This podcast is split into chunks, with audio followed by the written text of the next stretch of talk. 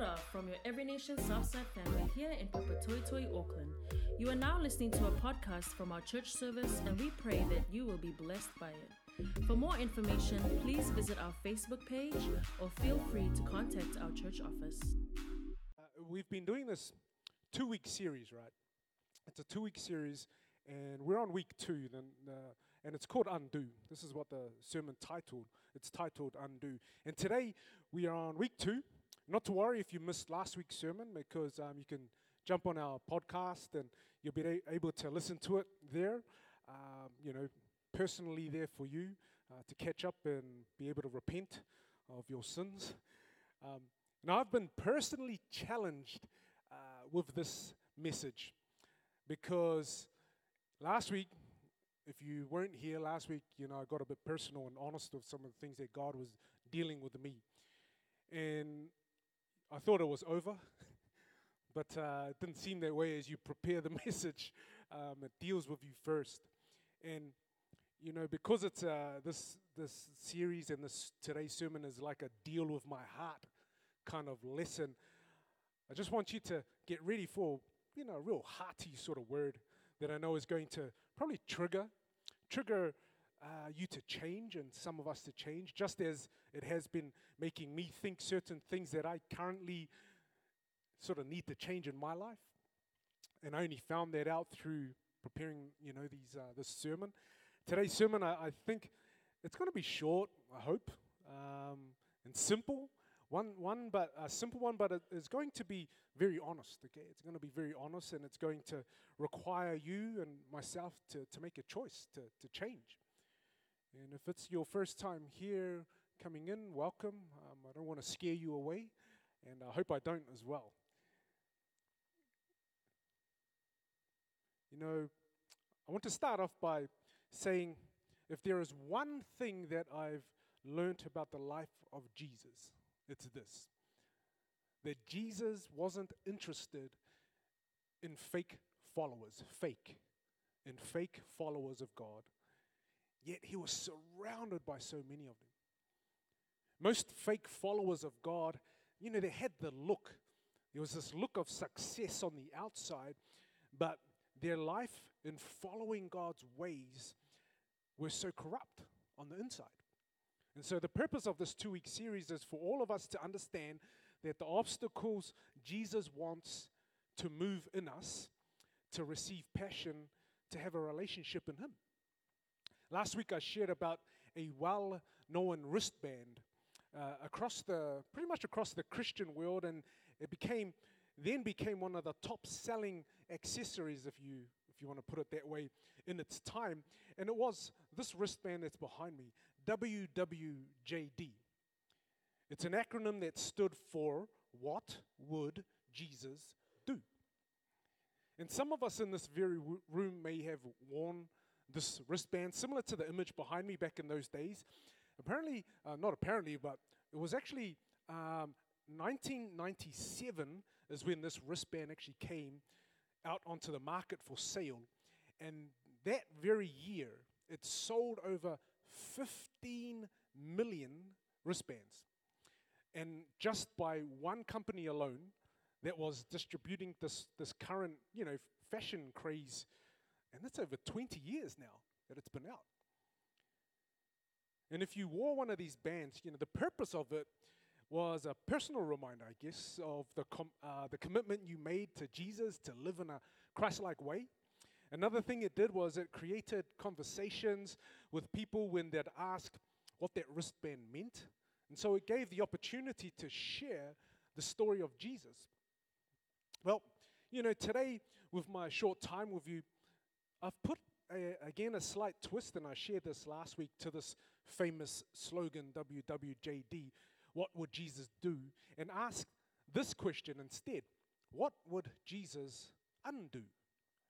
What do you think are some things that bothered Jesus? Uh, what, what do you think Jesus couldn't stand being around that he would just try to undo? There are so many stories that we read about Jesus in the Bible and, and how people were always out to confront him, you know, trying to catch him out for breaking the usually, you know, the Jewish laws that they abided by, given by, by God. And one particular group of religious believers that followed Jesus around to try and catch him out for breaking their laws were these men known as the Pharisees. Now, this religious group, I would say, you know, they were sincere. They were sincere men who were committed to their beliefs, their theology, and their zeal and their commitment to Scripture. They were righteous in their lifestyles and dedicated to living, you know, untainted um, by the evil of, of the world. But in the pursuit of righteousness and their kind of living, it was over time, the Pharisees were seen as men who lived, you know, these things that we usually call out, these holy, holy people. That's what they were considered as these holy, holy people that lived these holy, holy lives. But in actual fact, you know, they were corrupt. They were actually a corrupt group of leaders. They lived fake lives for God. Now, I don't know about you, but trying to live a fake life, man, that can get pretty tiring. most of my, most of you know, most of my early Christian life in, in university um, days, I was, I was a fake follower of God. Um, I acted like a follower of God in front of people um, that I needed to do that in front of, but then I had completely uh, a completely different group of friends that I would do ungodly stuff with. And I was pretty good at living this double life in university, it, but it got tiring after a while because I just couldn't keep up with it. Well, I must say, I, don't think the Pharisees, right, they had gotten tired of living this double life. But it was because of Jesus, Jesus interfering with their lives. That is what they didn't enjoy because, you know, people were beginning to lose interest in listening to the Pharisees, to their ways, and become, they became more fascinated with this radical person, this, the radical ideas that Jesus had, was introducing, you know, to them. So the Pharisees were a, a religious group that Jesus was surrounded by who were fake followers of God. And I want to share a story taken from uh, the book of Luke, chapter 18. And it's a story of one of the many times the Pharisees try their best, right? They try their best to catch Jesus out for breaking the laws of God. And this is what, you know, in these verses, starting from verse 9, uh, Jesus, he shares this thing in front of the Pharisees, right? And this is what he says. There were, uh, in verse 9, it says, there were some people. Now, these people, we obviously, we, we don't know, but he was pretty much referring to the Pharisees, okay? So there were some people who were confident of their own righteousness and they looked down on everyone else. So this is the story that uh, Jesus told. And this is that two men, two men went up to the temple to pray, one a Pharisee and the other a tax collector. And the Pharisee stood by himself and he prayed, God, I thank you that I am not like other people. I'm not like a robber or an evildoer, an adulterer, or even like this tax collector. I fast twice a week and I give a tenth of all I get. But the tax collector, he stood at a distance and he would not even look up to heaven, but he would beat his chest. And he said, God, have mercy on me, a sinner. And I tell you, this is Jesus. He turns back to the crowd and he says, I tell you that this man, rather than the other man, went home justified before God. For all those who exalt themselves will be humbled, and those who humble themselves will be exalted. So, you know, Jesus, as he tells the story, he, he wasn't comparing the deeds of the two men in the story, he was comparing the attitudes, the attitudes of their heart. And one came to the temple, right? This Pharisee, he came to the temple to pray while full of pride. And the other man, this tax collector, came to pray filled with humility. Have you, have you ever realized this? Now, this is just something I thought about while preparing this message.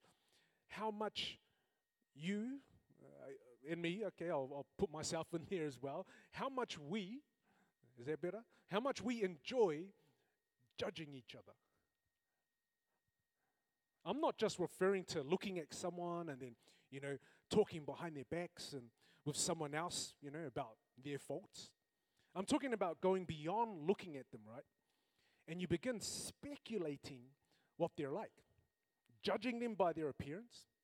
And so, what we, we are actually doing is, is, I guess it's like, I'm going to call it an educated guess, right? We take a, we're taking an educated guess what the motives are behind the way they look. I mean, look around you. Did you walk in this morning and look, oh, what, what is she wearing? Oh, what, what? You never dress like that. Why are you dressed like that for? I don't know. That doesn't happen here, eh? any, any other churches. If you, you know, it's like if you see someone with a style of, of dress or, or a hair or hair, sorry, that doesn't include me, you know, that you don't like, it's not hard to judge their character based off their clothes or, or their look, right? I look at someone that is well dressed, right, with all the latest labeled clothing, and, and then I, I begin to judge them. I judge them as being materialistic. Or maybe they look poor. I don't know, you know, and I might judge them for being, oh man, you're just lazy.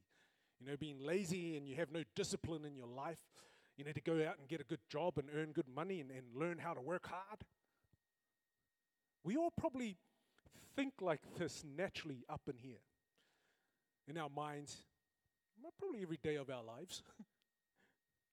we all do it. We, we love passing judgment on others because it makes us feel better.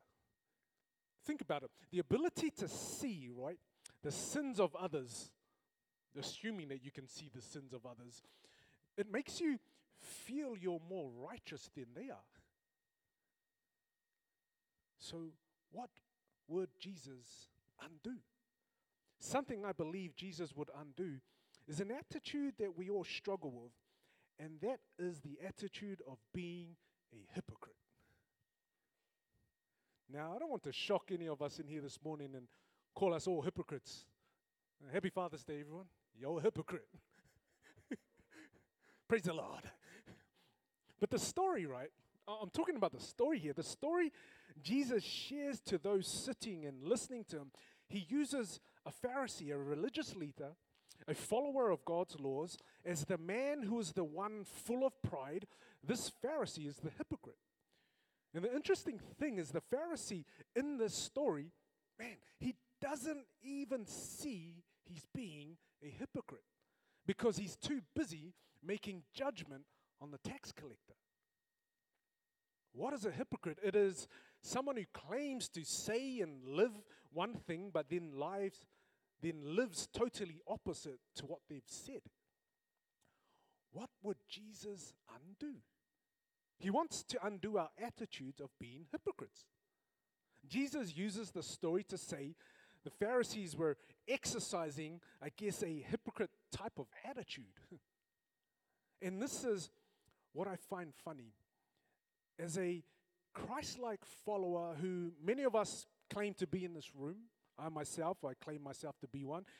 I mean, even if you are not a follower of Christ in this place today, you know, I'm, I'm grateful that you're here, you know, to, with us. Let me say, maybe let me say it this way as a human being, yeah? As a human being alive and kicking in this room, it is real easy to see the hypocrite in other people, but it's not easy to see the hypocrite in our lives. You know, in my early years here at Every Nation, I was involved in doing music uh, outside of church in the music scene here in New Zealand, and I still get to do some music outside of church even today from time to, di- uh, time, to time, and, and I really enjoy it. You back then, though, what I would find hard, right, is there's this, this Christian that was on fire for God, loved doing music in church, loved doing music out, you know, out in the secular world, um, you know, in the envi- environments that I got to represent Christ in. I would go and I would find it hard because there were musicians that uh, would be, you know, I'd be surrounded with, and they would they would party up, and they would live life off the rails just a little bit, not not too much. And then these very musicians, they had the nerve, right? They had the nerve to invite people to their church conference they got going on in a few weeks' time at their church where they lead worship. I mean, come on. This is me, right? Thinking, come on. Why the heck would people be interested in coming to church with you when you just finished, you know, either cracking a few Heinekens and smoking dope out the back before going on stage? And a week later, you're trying to invite us all to your church event. Did you just think these non believers that I'm sitting with forgot what you got up to with them a few weeks ago? It annoyed me. but this is another story. I had to repent for that attitude. you know, I like this quote though from a well known author, and he's a theologian, and his name is Brennan Manning. He's no longer alive anymore, but this is what he quotes. He says, The greatest single cause of atheism, a person that does not believe in any kind of God, in the world today is Christians. Christians who acknowledge Jesus with their lips, walk out the door, and deny him by their lifestyle. That is what an unbelieving world simply finds unbelievable. Wow. It's sad that many of us will choose to live the life of a hypocrite. We're all guilty of it, and it's hard to recognize it even in our own lives. A hypocrite preaches one thing and does another. You know, the word hypocrite means to be, man, it means to be a stage actor wearing a mask. So think of a hypocrite as a person who pretends to be a certain way, but really acts and believes the total opposite. And one thing the Pharisees were known for was their act of praying. A few times Jesus mentions this, but once again, their prayers, they were misguided. Look at Jesus, what he says here about their prayers, and this is what he says When you pray, do not be like the hypocrites.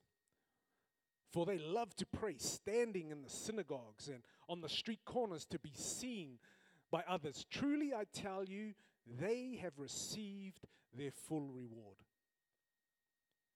You know, Pharisees, they loved to pray effectively in the public just so they could be heard and to impress the common people with their fancy words and all the knowledge they had accumulated over time of study.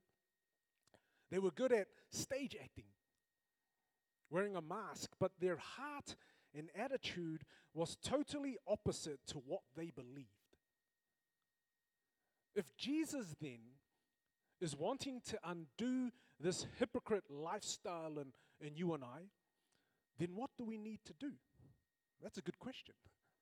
And there is another time Jesus, he mentions the Pharisees, and I think he's being quite honest here, very honest here, and, and these are his words. And he says, Woe to you, teachers of the law, you Pharisees, you hypocrites. You clean the outside of the cup and dish, but inside they are full of greed and self indulgence. You blind Pharisee. First, clean the inside of the cup, and dish, and then the outside also will be clean.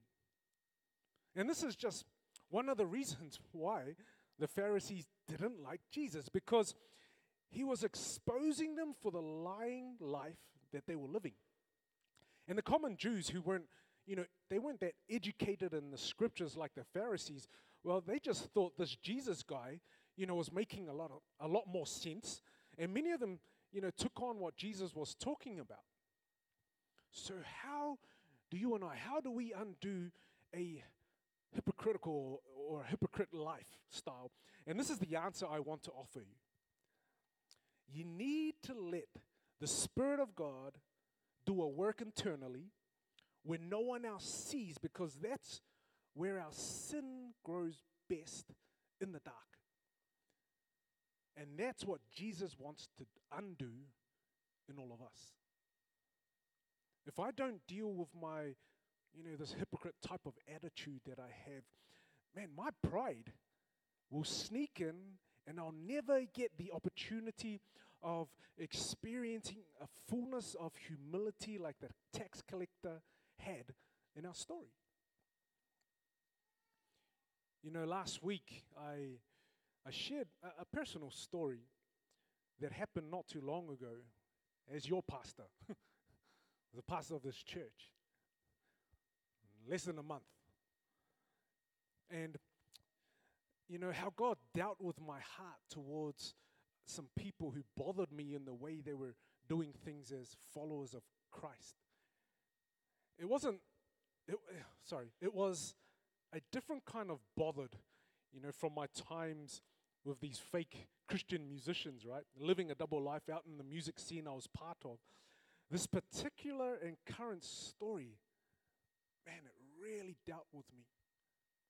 And when my heart was bitter towards the people and the situation, uh, no one in here, okay? Just letting you know, because I know some of you, we caught up not long ago. So I'm not talking about you, okay? I love you guys. It's all the others out there. You know, and this particular and current story, it really dealt with me when my heart was bitter towards these people and the situation. You know, man, I wasn't happy with the decision, and I wasn't happy with the outcome that they came up with. And I believe it happened this way so it could trigger a soft spot in my heart that I didn't know was there until it was pressed and pushed on. And I tell you, when it was pressed and pushed on, it hurt. It really hurt. And I felt unrecognized. I felt like I was left out. You know, I felt like I was pushed to the side. So it exposed, let's say it exposed a, a jealous attitude I had in me. And to add a bit more, right, to the story, which I didn't get to do last week, it has been more than a month, I, I already shared now, since I've been back. Uh, I've been away, I was away for a month in Chicago at Wheaton College, and I've just come back from, you know, final papers, uh, completing my studies there. And one of my, this is a, one of my assignments, right, was to write this personal reflection. And you think, yeah, that's, I do that all the time. I study the Word of God and, you know, write personal uh, thoughts and, you know, get in tune with God. And, you know, this particular one was a personal reflection on how I plan to pursue growing in my job as a pastor. And I'd like to read you, okay? I'm going to read you a couple of my paragraphs. Don't laugh at my English. but the, these couple of paragraphs are actually links to my attitude from my experience of being jealous last week, and uh, you know, a couple of weeks ago, and and and have also just, you know, um, yeah. Let me let me read this to you, and it says this: In all of the callings, roles, and relationships I walk in this life, I desire for humility to be the one to be one of the key values regarding Christ likeness that I would like to work towards. Outside my family and ministry, one of the key areas that God has used me the most throughout the years is my music. I have been a passionate musician both in church and outside for the last two decades. And during this time, not only has music been an avenue for me to build relationally and even minister and evangelize to people that I otherwise would not have the opportunity to even meet, but it has also been an incredible creative outlet for my personal expression. And with that, I have therefore used it as my main doorway to witness amongst many of the musicians I get the chance to play with on a professional level. And because of the connection we have through music, I have found the fact that I am a pastor as well tends to intrigue people and open the way for conversations about God. And many doors continuously open for me with my music, so I have been able to live out the gospel and also share about Christ with many of those in the secular music community as they see that I am, a pas- I am passionate about both Jesus and music. I am the first to admit, specifically in music, where performance and applause are part and parcel, humility does not come naturally. But this is the goal I would like to fight for. To aim to view the world and the people in it with love and compassion, serving others the way Jesus did. If I am to walk this path of humility, the qualities I aim to cultivate in my personal com- uh, vocation is to grow in God's joy in leading others by pushing them forward as representatives for God, all with no expectation of gaining recognition for the work that I do, but to make sure any praises I may, rec- I may receive go straight back to God.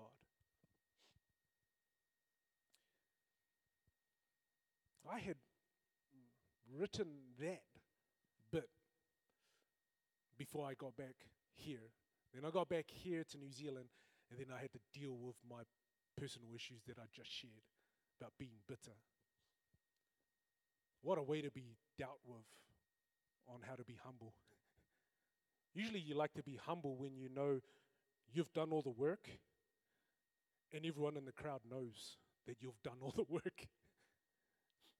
and you know, you feel good about yourself that they come up to you and say, Man, Ulu, Taulu, we know you did all the work here. But I'm humble. I don't want anyone to know. But everyone knows. Try it when nobody knows. Try it when nobody cares. Try it when you are not recognized. That's humility. Humility where it's quite shameful, quite humiliating, quite hurtful, but it's a journey that I've chosen to walk. You know, with a bit of time from me of being the Suki Baba, you know, I was being a Suki Baba on my own. Me, myself, and I, you know, my wife wouldn't want any of it. She just said, Come on, man, grow up. You're acting younger than your boys. But I, I finally came to my senses, right? And I realized that my attitude towards this situation and those involved was all about, man, it was all about humbling me because it's something that I chose and that I want to grow in. And I just read it to you guys in one of my assignments. Man, I just, I didn't expect it to be given to me this way. You know, what's that song? Sit down, be humble. You know, and I know I have a lot more ahead of me. Oh, man, this is fun. I can't wait. This is fantastic. You know, only, okay, hear me here as I finish. Only when internally you are being conformed to the image of Jesus and the Spirit of God works in you, and God's Word, His Bible, His Word, it transforms you, then out of an overflow of who you are becoming, it displays God's goodness because it's a reflection of His work inside of you. It's a, a, a, true spiritual work on the inside of your life. It's not a fake follower of God. And so, this is what I want to finish off with. Work the inside first so that you can learn that humility really what you know so you can learn what humility really looks like.